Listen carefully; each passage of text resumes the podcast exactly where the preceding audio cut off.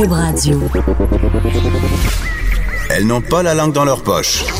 Elles disent ce qu'elles pensent sans détour. Une heure de remise en question et de réflexion. Geneviève Peterson. Vanessa Destiné. Les effrontés. Hey, bon mercredi tout le monde. Et là, on va régler tout de suite quelque chose en partant. On ne peut pas dire mercredi le nombril de la semaine. C'est non. On dit pas ça. Ça commence tellement raide. Ça commence raide. Je suis déjà en train de vous faire des reproches. Non, mais mercredi, et je commence avec une bonne nouvelle, Vanessa Destiné. Ah bon, ben on n'aurait pas cru en entendant le ton du début de l'émission. Non, là. C'est vrai. Hey. Nouveauté, vraiment cool pour les gens qui aiment écouter Cube, mais qui trouvent qu'ils l'écoutent pas assez ou qui ont pas assez d'options pour l'écouter. C'est maintenant disponible sur Illico. Oh. Donc, sur votre téléviseur, si vous syntonisez le canal 599 ou 601. Et là, j'ai aucune idée pourquoi on a deux canaux. Je pense que c'est pour le canal HD, puis l'autre, le canal pour les gens qui n'ont pas le HD. Est-ce que ça existe encore, les gens qui ont pas le HD? Je sais même pas c'est quoi une télévision, Geneviève. Je peux pas répondre à cette question-là. Hey, pour vrai, Vanessa, je suis contente que tu m'ouvres la porte. Oh non, j'ai une grosse TV chez nous. Tu vas shamer les milléniaux, c'est ça qui va se passer? Ben, théoriquement, je suis une milléniale, même si je suis plus une xéniale. Oui, c'est vrai, parce que j'ai une ma-tante intérieure qui est très, très forte, mais j'écoute plus vraiment la télé, en fait. J'ai une grosse télé chez nous, puis il faut dire que j'ai été une grande amatrice de télé. J'écris des trucs pour la télé, j'écris pour le cinéma, mais je ne la regarde plus à proprement parler, c'est-à-dire je vais la regarder sur... un rattrapage. Ben, même ça. Pas sur l'objet télé. Ah, on dirait que l'objet télé, je le vois juste maintenant comme quelque chose qui encombre bien gros mon salon, puis là, je déménage bientôt, et je ne sais pas si je vais installer une télé chez nous. On dirait que le salon où tous les meubles, tout le highlight, si on veut, est axé sur la télé. On n'est plus là. J'ai envie d'un salon de discussion, j'ai envie d'un salon avec pas de télé, tu sais, où est-ce qu'il y a des divans, puis on est assis en rond. Mais moi le changement de culture est tellement impressionnant. Moi, quand j'étais jeune, j'étais chanceuse. On avait beaucoup de télé chez nous. Ouais, moi, j'ai été élevée devant la télévision et je n'ai aucune dans la chambre. Séquelle. J'avais une télé dans ma chambre. Sûre, il y avait une mini-télé dans la cuisine. Il y en avait une dans le salon. Puis mes frères, plus tard, là, quand j'ai eu des demi, quand ils sont nés, on a installé une télé pour qu'ils puissent jouer à leur console de jeu. C'était même dans la chambre. Mais moi aussi, là, j'ai toutes mes petites émissions. Coup de foudre, la fureur. Ah, moi, les ciné-cadeaux bien confortables dans mon lit ou dans ma petite chaise en poêle. Je mangeais des chips, Vanessa. C'est mais j'en mange tout le temps, même là, en ce moment. Mais bref, tout ça pour dire que c'était très commun d'avoir plusieurs télévisions dans une maison. Et là, tranquillement, au fur et à mesure qu'on est partis, mes frères et moi, de chez nous, les télés, ils ont pris le bord. Tu sais, quand ils brisaient, on les remplaçait pas là, par des écrans plats ou des whatever. Il n'y a pas moins d'écrans, là. Il y en a pas moins, c'est juste qu'on consomme notre contenu de façon complètement différente. Ben, je pense qu'il y en a moins quand même. Là. Tu sais, les vieilles télés, comme je te dis, qui ont pété, on les a pas remplacées. Là. Non, je te parle des autres écrans, des téléphones, les écrans des iPads, les écrans des ordinateurs. Je pense qu'on consomme. Puis il y a un nouveau mode aussi de consommation du contenu qui est en rafale. Oui. Maintenant, on binge watch, pardonnez mon français, des séries télé, ce qu'on faisait pas avant non plus. Avant, c'était un rendez-vous. Je pense que ça contribue. Puis c'est très weird parce que je sais pas quoi penser de ça parce qu'on a beaucoup shamé les gens qui étaient scotchés devant le téléviseur dans le salon en disant que bon, c'était déconnecté, c'était détaché, c'était pas humain. Mais quand je suis dans le métro puis que je vois des gens écouter des séries télé sur un mini écran pendant tout leur trajet, je me demande, c'est pas si le fun. Puis je me dis, le changement de culture, c'est pas pour le mieux nécessairement. Là. Pour moi, ça augmente en fait l'isolement des individus. Mais ça augmente pas aussi notre gros TDAH collectif parce que moi, c'est rendu que j'écoute des séries télé en faisant de la vaisselle. J'écoute des séries télé. Ma fille, elle prend son bain puis elle met son iPad sur un petit banc puis elle regarde à binge-watch OD, mettons, XOXO ou plein d'émissions qui sont un peu trasheuses. Oui. Mais puis ça, je sais pas, je pense que ça augmente notre déficit d'attention. Je pense qu'on est sans arrêt en train de faire autre chose pendant qu'on fait quelque chose. Puis moi-même, j'essaie de faire cette prise de conscience-là, puis de passer à autre chose, puis de me dire, puis d'être dans le moment, tu sais, de dire, ok, là Geneviève, en ce moment, tu fais la vaisselle, puis c'est pas problématique de faire la vaisselle, puis de pas être en train de répondre à des courriels, de pas être stimulé, de pas avoir plein de stimuli partout tout le temps, d'avoir un bruit de fond en permanence qui t'accompagne. Puis même, je sais pas si t'as remarqué, Vanessa, puis je sais pas si t'es comme moi, mais maintenant quand je regarde un film, j'ai de la misère à pas regarder mon téléphone. C'est-à-dire, je vais regarder le film et tout. Oui, je suis une de ceux-là. Je vais regarder le film et tout, mais je vais avoir comme le besoin d'aller voir qu'est-ce qui se passe sur Facebook, d'aller voir mon fil Twitter, d'aller sur Instagram. On dirait que je suis plus capable de faire une seule affaire en même temps. Moi, je suis très snob, tu le sais déjà, mais moi, j'aime ça aller encore au cinéma. Je suis une des quatre personnes sur la planète Terre qui va au cinéma. Non. Ah oui, ok, mais je vais voir des gros films américains qui pètent. Moi, je vais voir des films d'auteur. Je pleure encore la mort du cinéma excentrique. Je pleure. chandail, le bien noir. Tu pleures parce que personne n'y allait, Vanessa, juste te dire ça. On est bon pour pleurer. On était vraiment quatre dans la salle, souvent. On pleure quand il y a une affaire qui marche plus, mais on y allait juste pas. Okay? Moi, j'y allais, OK? Fait que je revendique mon droit de pleurer en ondes. Et donc, je vais dans les salles de cinéma encore, je vais souvent au Forum, qui est une des rares salles où est-ce qu'on a des films étrangers, des films aussi en langue originale, effectivement, des films d'auteurs, souvent des films qui vont être primés aux Oscars, tout ça récompensé.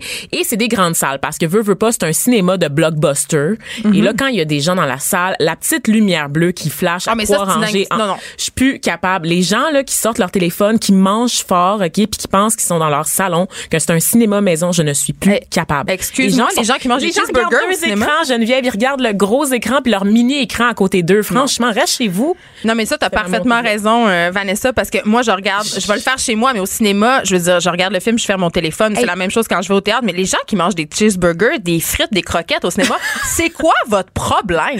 Vous êtes gossant, OK? Vous sentez mauvais, vous êtes gossant. Ça pue en tabarnouche. OK, puis quand le film commence, t'arrêtes de picher dans ton maudit sac de popcorn, t'arrêtes de faire du bruit avec ton maudit sac de bonbons. OK? Sachez vivre le monde. En tout cas, je savais pas que notre nouveauté sur Club Illico allait mener à une finale. Finalement, on a fini fâché. C'était censé être une bonne nouvelle, puis on est fâché. Arrêtez de vendre des hamburgers au cinéma, ce serait quand même pas pire.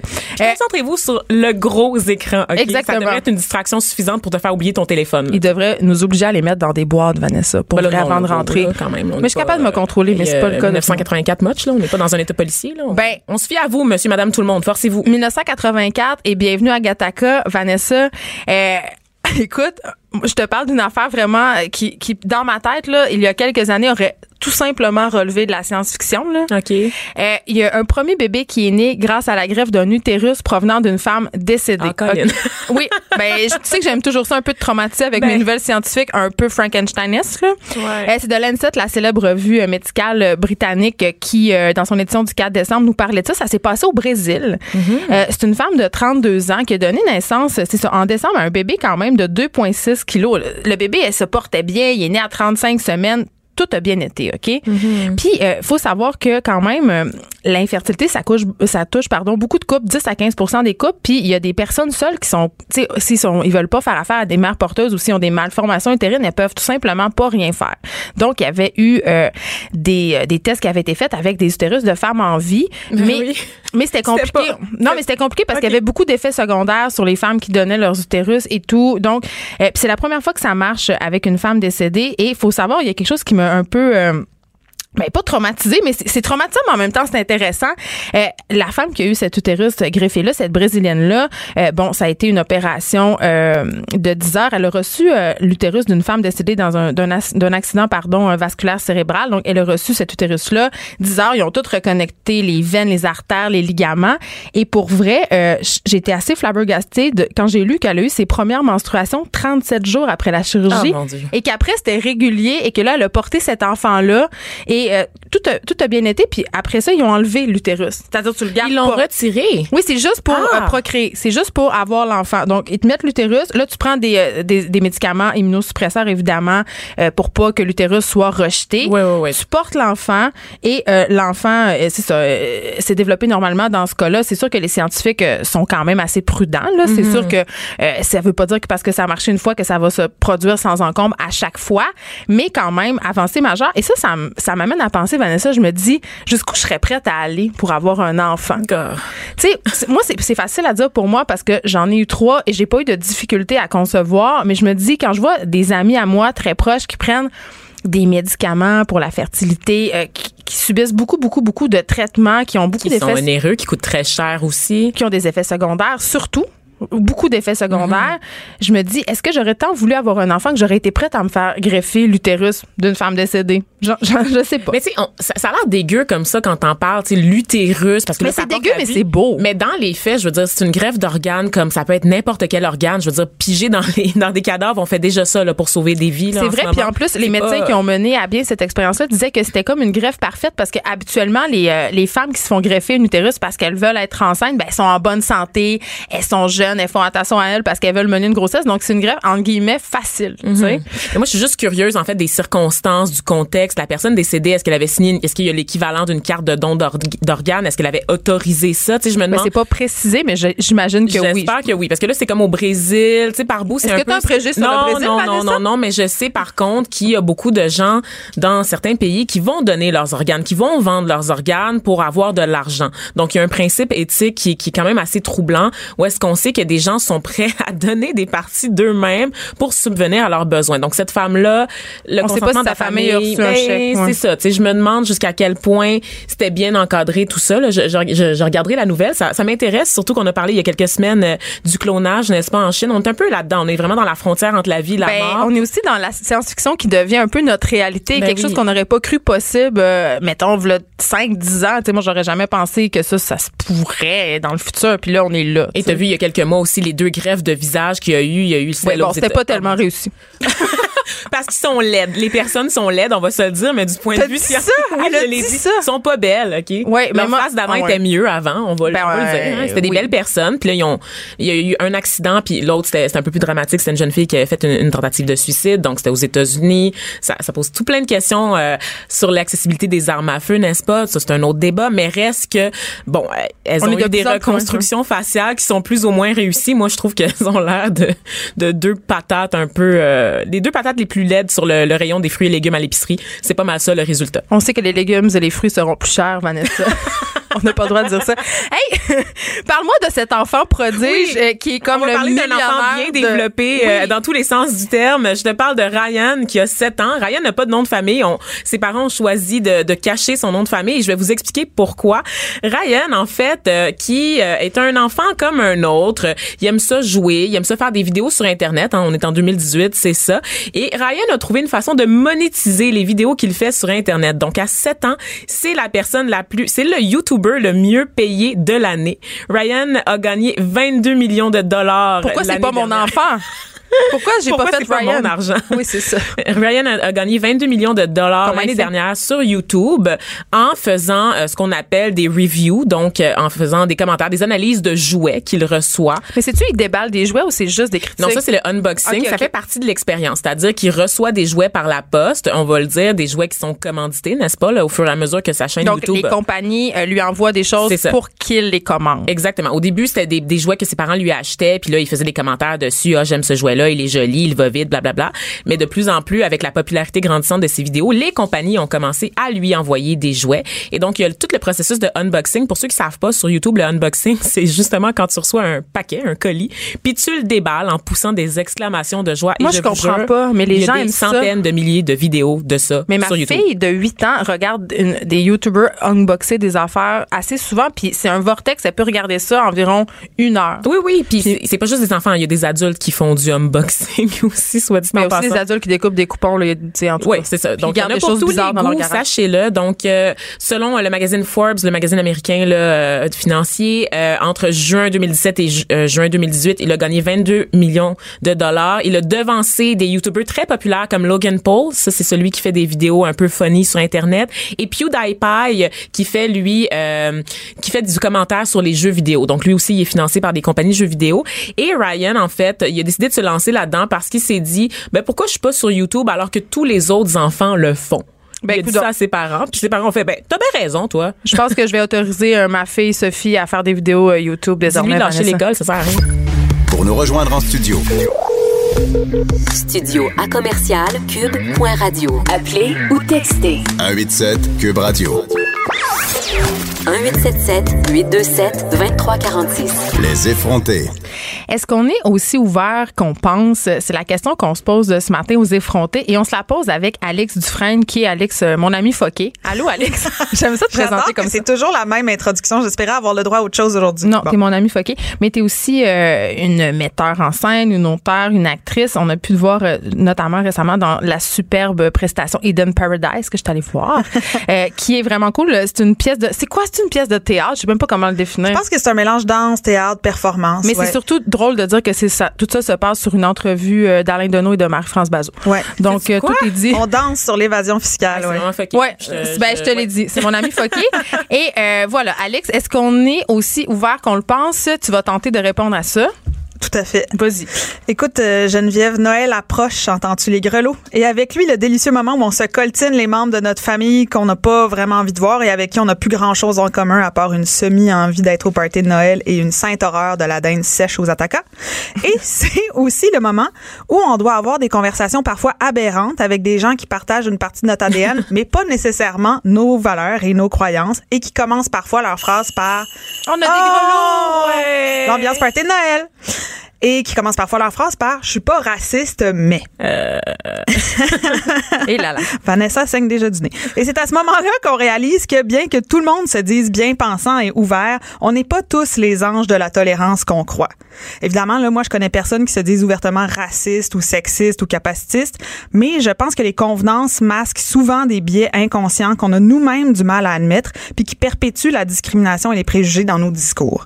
Donc là, je parlais de biais inconscient parce que, selon moi, c'est la première chose qui entre en conflit avec cette supposée ouverture dont on fait. Mais c'est quoi un bien conscient? C'est ça. Alors là, je me permets une petite définition. Et selon le site concilium.ca, un bien inconscient, c'est un raccourci mental qu'on prend involontairement et qui nous permet de faire des jugements rapides. Hein. On regarde le jugement rapide, that's the keyword ici. Oui, face à une... Genre les Chinois conduisent mal. Vraiment, okay. Geneviève? Non, mais on est là. Okay. J'ai des jugements rapides face à une panoplie d'informations qu'une personne nous envoie. Donc, on va, comme Geneviève, avoir tendance à catégoriser instinctivement les personnes en utilisant des critères faciles à observer comme l'âge, le poids, la couleur, la peau et le sexe. Mais on classe aussi les personnes en fonction du niveau d'éducation, de handicap, de la sexualité, de l'accent, du statut social et même du titre d'emploi. Et donc, là, je pense que c'est le moment où on tombe dans l'anecdote personnelle. Et là, mesdames et messieurs, je me sacrifie pour vous donner un exemple de biais inconscient au-dessus duquel je pensais clairement être. Parce que moi, milléniale, militante, des biais inconscients, je suis pas supposée avoir ça. Je lis tous les jours mon Broadly, hein, la revue en ligne indépendante, féministe, intersectionnelle, non-genrée, poil aux jambes, si tu es un gars, si tu es une fille, c'est pas grave. Je suis de toutes les ostinades racistes, sexistes, capacitistes sur Facebook. Je milite dans des groupes de soutien pour des causes sociales. Je manifeste aussi souvent que je m'épile les sourcils, c'est-à-dire... correct souvent, mais pas toutes les semaines. T'es-tu un carré rouge, là? Ben oui, c'est sûr que je suis un social rouge. Justice warrior, non, là. Clairement. Cam Concordia, puis tout ça. Mes taxes, OK. Et pourtant, OK, Portlandia, là, c'est moi. Mais pourtant, cet été, je vais rendre visite à mes parents qui habitent Ville-Mont-Royal et on en a entendu parler de Ville-Mont-Royal. Oh yeah, man. Du Calvin Klein. J'ai les moyens d'être une militante, j'ai les moyens de m'insurger et d'être à gauche. Comprenez-vous, j'ai le luxe de pouvoir être une artiste et d'être de gauche. Bon, et donc je vais visiter mes parents qui habitent Ville-Mont-Royal et on en a parlé déjà de Ville-Mont-Royal. Vous savez, cette chic bourgade encerclée de clôtures frost pour pas laisser entrer la plèbe, notamment de Côte des Neiges dans ce quartier cossu. Moi, quand je passe à côté, les chiens jappent. Les gens barrent leurs portes et ils font rentrer leurs enfants de la cour. Mais moi, je fais ça quand je vois un Squeezie, j'avoue. Geneviève, je sais que tu barres tes portes quand tu vois un Squeezie. La première fois qu'elle m'a vu, elle a barré ses portes. Là, elle a caché son portefeuille avant le début de l'émission, je veux juste le dire. Elle a encore la main sur son téléphone dans sa poche quand t'es dans la pièce. Le 911 est vraiment... il est prêt, il est dial déjà.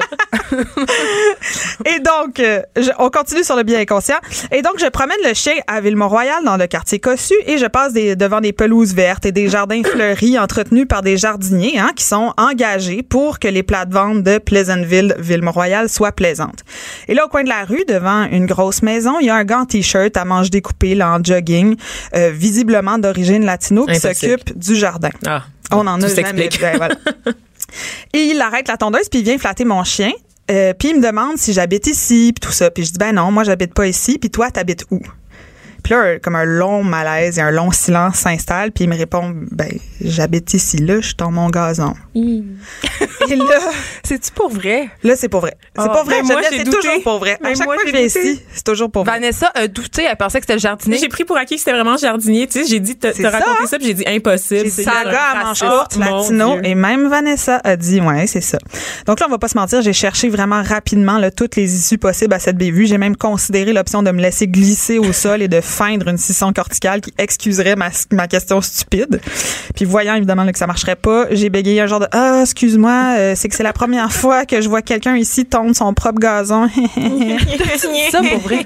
Ben oui, je savais plus quoi dire. Je me suis dit, il faut que j'assume que j'ai dit quelque chose de très stupide. J'ai dit « Excuse-moi, c'est très stupide. C'est la première fois que je vois quelqu'un tondre son propre gazon en Ville-Mont-Royal. » Puis là, lui, très grand prince, il me répond « Ben non, regarde, il n'y a pas de problème.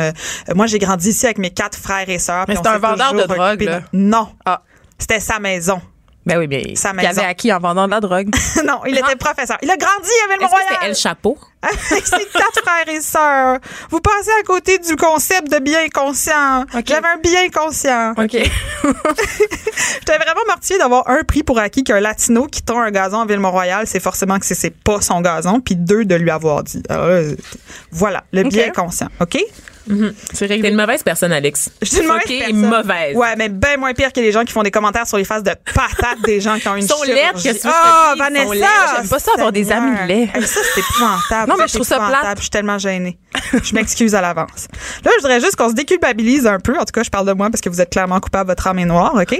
Mais j'ai décidé de voir si les Québécois étaient aussi ouverts qu'on le pensait en consultant le Big Data. Fait que j'ai décidé de sonder l'inconscient collectif de l'Internet pour voir quel genre de billets étaient les plus répandus dans le Québec francophone.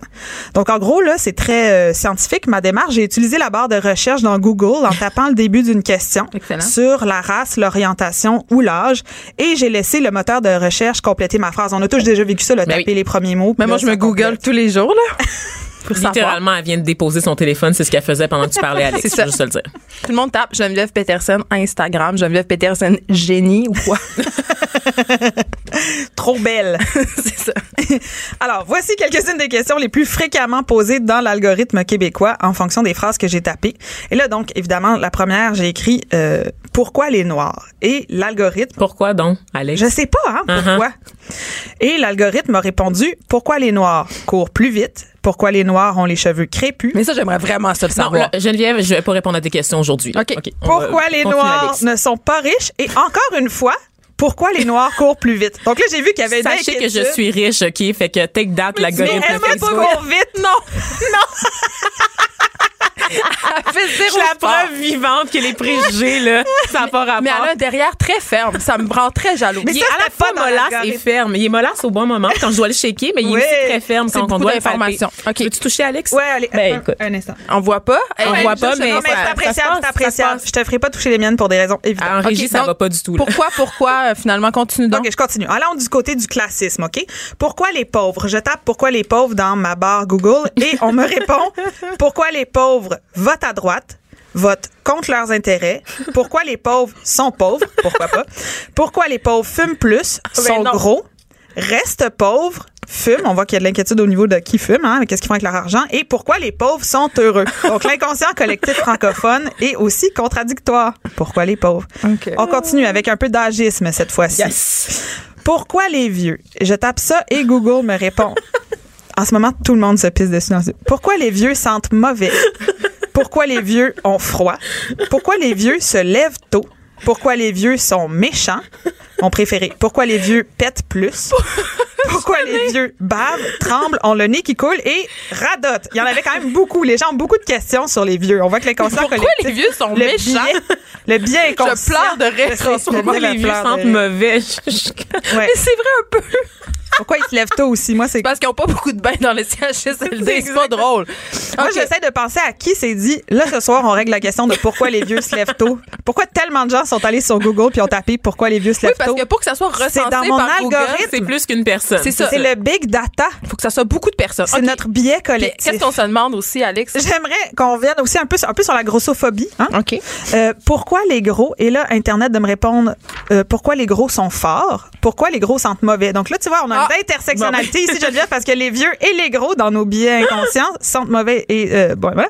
Pourquoi les gros transpirent? Pourquoi les gros ont une petite? Mais on sait pas quoi. Google n'a jamais terminé.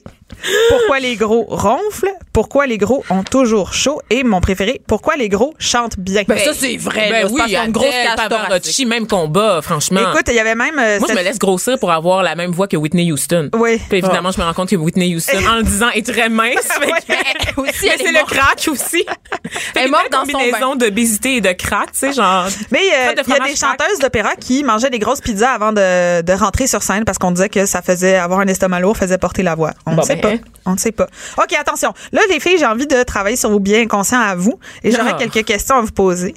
Okay. Vanessa, j'ai le goût de commencer par toi. Évidemment. Parce que t'es tellement au-dessus de tout ça, ces affaires-là. Je suis au-dessus de tout le monde. Vanessa, As-tu déjà daté ou considéré dater une personne avec un handicap physique? Yes. Oui, madame. Oh, ça s'est passé.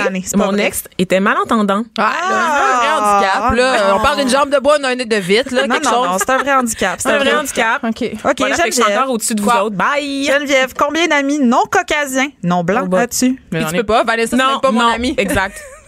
T'en as-tu? Non. Pas un ami. Je viens des régions. T'as pas un ami de race. J'ai pas d'amis. Vanessa, attention. C'est juste toi, Alex. Ça se Vanessa, mais je suis ton amie fuckée, mais non, c'est vrai, t'as pas d'amis, genre ethniques? Des amis de race, là, tu vois? Des gens des autres communautés qui mangent épicé puis qui sentent bizarre? Non. Puis qui conduisent mal, hein? Non. Puis qui tondent leur pelouse, mais finalement, c'est à eux. OK. Ouais. Rapidement, il ne reste pas beaucoup de temps. Vanessa, serais-tu gênée de dire que t'es sur l'aide sociale dans un party d'amis? Non. Non, ben, je te crois pas, là, qu'on amène le polygraphe. Non, non, mon père a déjà été sur le bien-être social après avoir perdu son travail. Donc, c'était il y a quelques années, j'en parle ouvertement là à la radio. Mais t'es quand même à l'âge en E, tais-toi. Bon. Geneviève, une question pour toi. Si ton fils t'apprenait qu'il veut changer de genre, comment tu prendrais ça? Ben, je serais gossée. C'est ça, je serais gossée. Mais je serais tellement lourde. Non, mais dans le sens, il faudrait que je fasse le deuil de mon enfant, garçon fantasmé, puis que j'accepte que maintenant il est une fille, puis j'aurais peur pour lui. Mais est-ce que je l'accepterais éventuellement? Oui, mais sur le coup, je serais pas comme yes, youhou. OK. Tu sais, je pense que ça serait pas très millénial. On espère qu'il écoute pas l'émission en ce moment. Non, il y a 3 ans, ça va bien, il est à la garderie. On va l'envoyer en pénitence à l'Institut Simone de Beauvoir de Concordia pendant 3 ans. Faire des études féministes. Quand même, Vanessa, j'aimerais que tu me parles d'un bien conscient que parce qu'à la date, là, t'as vraiment tout jinxé les questions que j'avais pour toi, mais j'espère quand même. T'es pas un peu snob, tu serais pas un peu classiste, peut-être? Mépris de classe, ça peut m'arriver une fois de temps en temps. Quelqu'un qui accorde pas ses parties passées comme du monde, pas de chance avec toi. Moi, je fais ça. Bon, donc, Alex, voilà, la preuve est faite. On a tous des biens inconscients, on a tous des affreuses personnes. Les effrontés. Les effrontés. Joignez-vous à la discussion. Appelez ou textez. 187 Cube Radio. 1877-827-2346. Est-on plus ouvert qu'on pense? C'est la question qu'on continue à se poser. Et là, je suis bien énervée, Vanessa. Ah ouais, parce que tu as découvert que tu étais une lourde qui est pas très, très ouverte. Non, ça, je l'avais découvert depuis longtemps. On est avec Eve Salvail et là, je suis excitée parce que Eve, c'est une mannequin, c'est une créatrice de mode, mais c'est surtout mon idole de jeunesse. Oh oui! Pour vrai, allô! Je suis comme excitée pour vrai. Mon cœur, quand il est rentré dans le studio, littéralement battait vite. Oh. Parce que moi, j'ai grandi au Saguenay-Lac-Saint-Jean où j'avais aucun espoir de rien, surtout pas un espoir de mode. Comment ça, t'as plus l'accent? Ah, je peux l'avoir si je me force. Je portais des blouses rouges. Mais tu sais, il y avait ce côté. On juge un peu. C'est ça, mon billet là, sur les accents, il est là. Mais toi, t'as un billet sur les régions, Vanessa. Oui, tu m'en parles souvent. Vrai. Ouais, c'est vrai. On aurait dû en parler. On aurait dû en parler avec Alex. Elle aurait dû me psychanalyser. Écoute. Alex, reviens. Okay. Elle reviendra pas. Ah, tu viens de ma table. Ça te tente de me juger? Non. Non, mais t'es tellement international. C'est ça. Mais c'est ça, je te regardais dans les pages du Elle Québec, puis je me disais, je vais être elle. Et la raison pour laquelle je me disais ça, ben, c'était évidemment à cause de ton crâne rasé, à cause de ton tatou dragon, puis parce que t'osais être un peu quelque chose d'autre dans le milieu de la mode qui était pour moi assez. C'était tout le temps un peu du pareil au même. Donc, t'as toujours été un peu marginal. Edgy. Ouais. Un petit peu, hein? Ouais.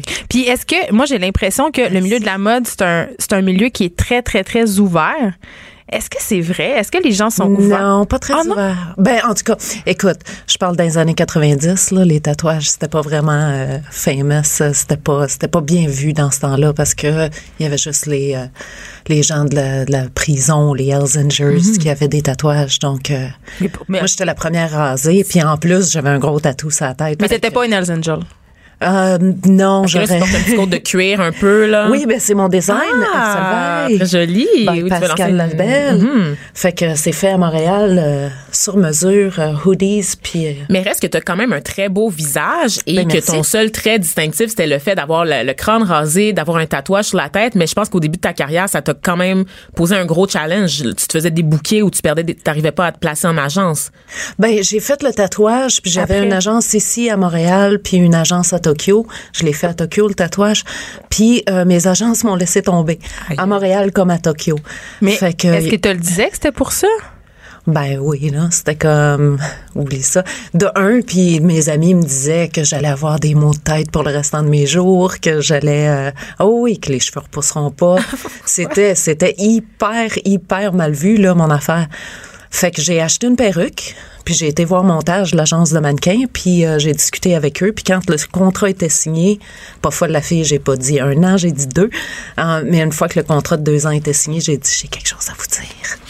J'enlève la perruque. OK, je te crois pas. T'es allée là-bas littéralement en leur disant pas que t'avais le crâne rasé en dessous. Ils s'en sont jamais rendu compte. Ils m'auraient jamais signé. Il y a personne qui voulait me signer, là. J'étais comme... Ben voyons donc. Oui, et quand t'as enlevé la perruque, qu'est-ce qui s'est passé? La face leur a tombé. Ils étaient pas contents?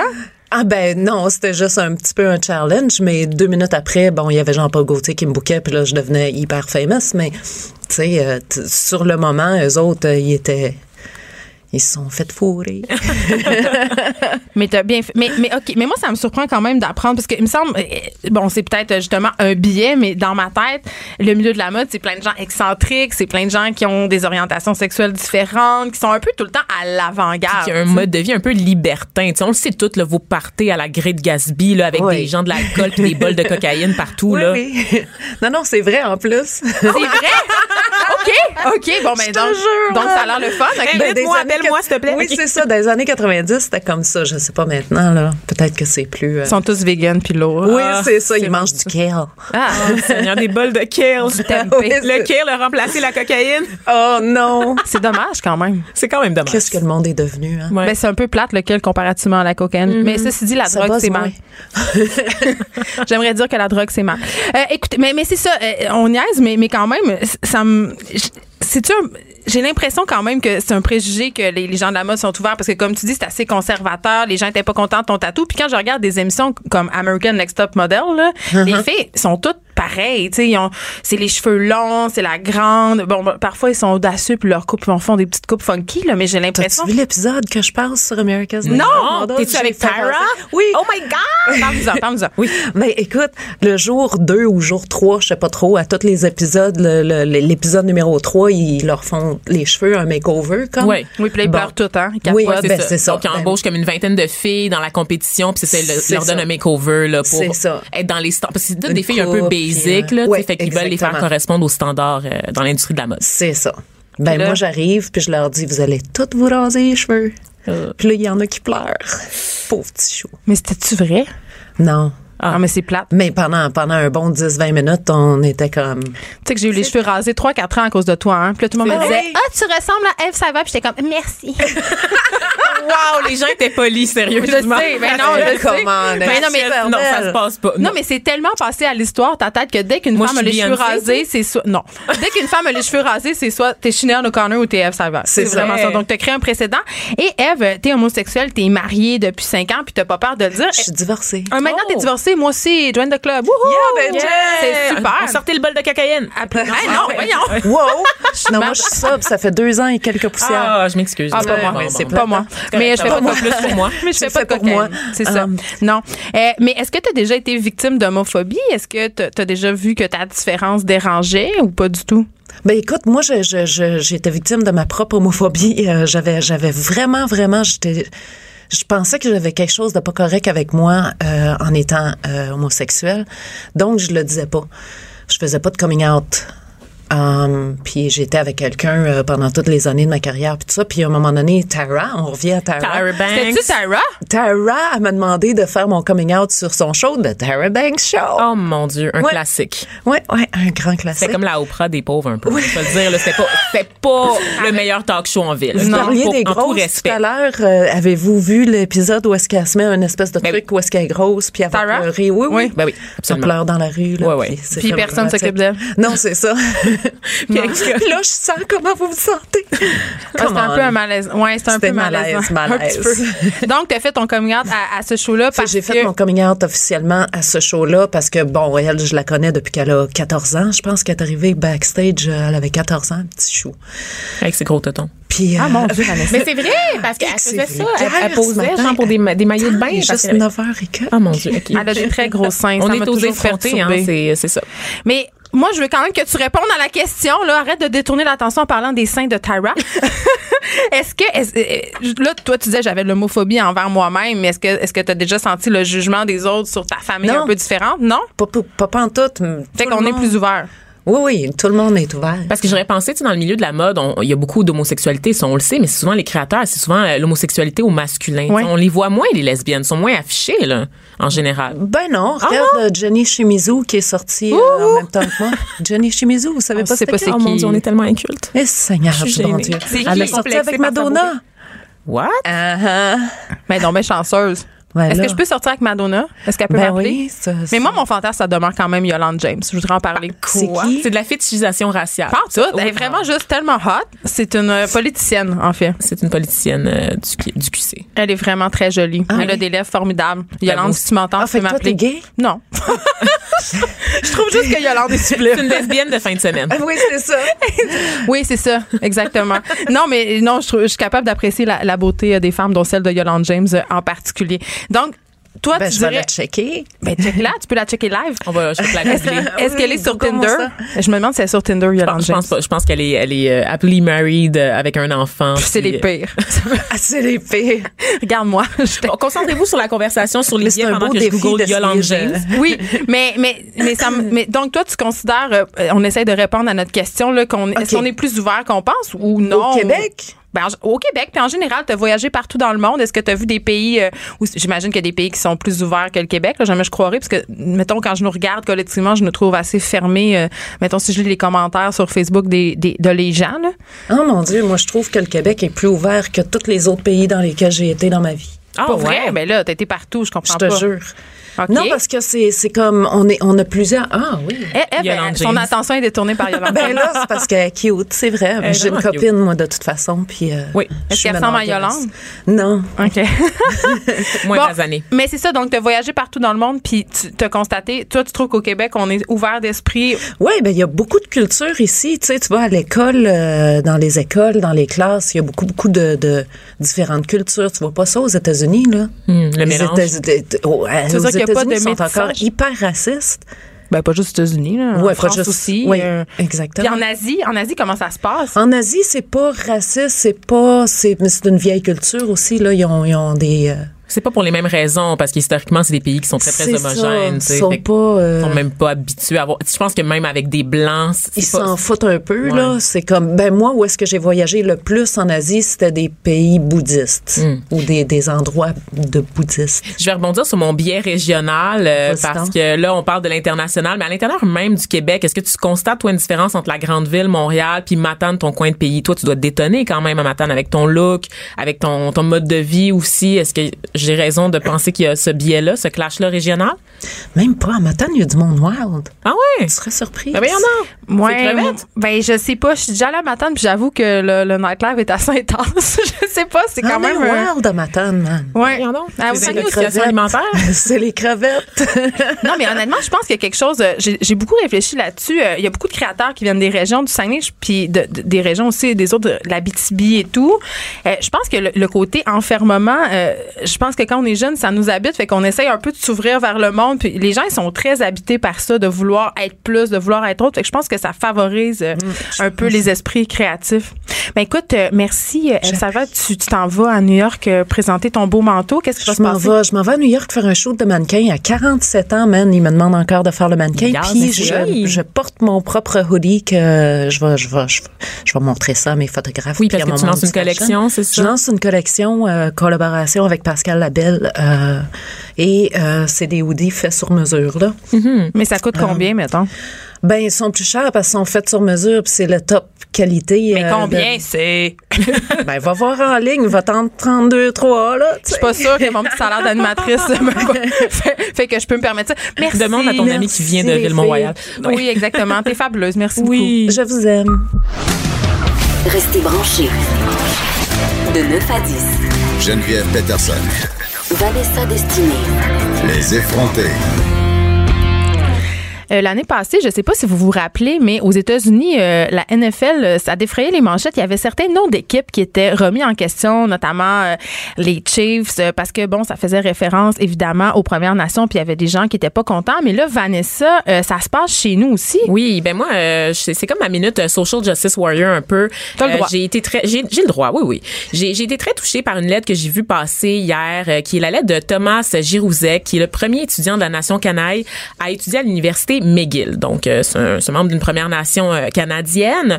C'est lui qui a initié le mouvement pour rebaptiser les Redmen de McGill. Donc, pour ceux qui savent pas, Redmen, c'est le nom des équipes de sportives de l'école, de l'université McGill. Toutes les équipes sportives. Oui, c'est ça. Okay. Comme les Carabins, par exemple, pour l'université de Montréal ou, le Rouge et Or à Québec. Le Rouge et Or à Québec. Ils ont-tu un nom d'animal ou quelque chose, le Rouge et Or? Parce qu'on parle tout le temps des couleurs, mais j'ai jamais su c'était quoi exactement leur nom. Qu'on appelle Dave Morissette, je sais pas. Ah oui, c'est ça. Donc, on nous envoie un homme en studio. Non, mais pour vrai, donc à McGill, ça fait un gros débat. Donc, on le sait, on est un peu traversé là par cette ère là de courants sociaux, de politiquement correct. Certains vont dire du politiquement correct, d'autres de la rectitude politique, mais d'autres vont dire qu'en 2018, faut écouter les gens, faut écouter les différents points de vue, puis il faut faire attention, faut être sensibilisé aux réalités des autres personnes. Et dans le cas des étudiants autochtones de McGill, ben d'abord, il y en a pas beaucoup, ça c'est un fait. Et c'est que le débat en lien avec le nom Redman, ben ça renvoie à un terme péjoratif. Ben, peau rouge. C'est peau rouge, effectivement. Puis ça renvoie à toutes ces insultes qu'on utilisait là pour diminuer les autochtones, comme squaw, hein, pour parler des femmes autochtones qui les kawish, les kawish qui renvoient à la sexualité des femmes autochtones, qui sont vraiment genre des termes qui sont dégradants. Et donc cet étudiant là, il a décidé de lancer un mouvement pour renommer l'équipe Redmen de McGill, mais le problème c'est qu'on sait pas d'où vient l'origine du nom, parce qu'il y a des gens qui disent que Redmen ça fait référence au côté celtique, au passé écossais, irlandais de l'université McGill, qui est une université anglophone, mais on le sait. Ça fait référence à quelle partie de cette histoire-là? Il disait que le fondateur, celui qui avait lancé le nom Redman, était roux, donc... ouais. C'est plus Redhead là, que Redman. Ouais, je sais. Là. Mais on sait par contre que dans les années 40, 50, 60, le nom Redman, c'était vraiment un nom qui était associé au peuple autochtone. Là. Peu importe, indépendamment de l'histoire de ce nom-là, tout d'un coup que le créateur des Redmen de McGill était effectivement roux, on le sait que ce nom-là a été détourné pour insulter les Autochtones. Et ça, c'est vraiment le point de cet étudiant-là. Il dit, on n'a rien contre le mot Red, on n'a rien contre le mot Men non plus. Mais c'est juste mis ensemble. Mais mis ensemble, c'est tout le peuple autochtone qui est sali. Il rappelle que peu de gens ont compris qu'appeler les équipes masculines Redmen, c'est une insulte pour les nations autochtones. C'est un mot qui a la même portée que n'importe quelle autre insulte raciste à laquelle on peut penser. Mais tu sais, la NFL s'était défendue. Hein? Il avait dit, mais ça fait appel à l'esprit guerrier des Premières Nations, au fait que ce sont des combattants incroyables, et c'est l'esprit de notre sport. Toi, comment tu trouves ça? Ben, à partir du moment où les Premières Nations te disent, ben non, on se sent pas tellement honoré par ça. Moi, je pense qu'à un moment donné, tu veux les écouter. Si tu leur rends hommage puis ils te disent que c'est pas vraiment rendre hommage puis que c'est les insulter, je pense que le point est fait, là. T'sais. Mais là, on parle d'une personne qui a écrit une lettre, mais est-ce qu'il y a de l'appui? Ben oui, absolument qu'il y a de l'appui. C'est-à-dire qu'il a lancé une pétition sur le campus universitaire auprès de 6000 étudiants qui ont pris la peine de participer à une espèce de référendum. Il y a 80% des étudiants qui ont donné leur appui pour renommer l'équipe des Redmen. Donc, l'institution doit se pencher là-dessus. Puis est-ce qu'elle va le faire? Ben, elle va le faire. Il y a un comité qui est censé se réunir en début décembre, donc dans quelques jours, pour prendre une décision là-dessus. Mais il y a énormément de résistance. Et la majorité des critiques ne viennent pas de McGill.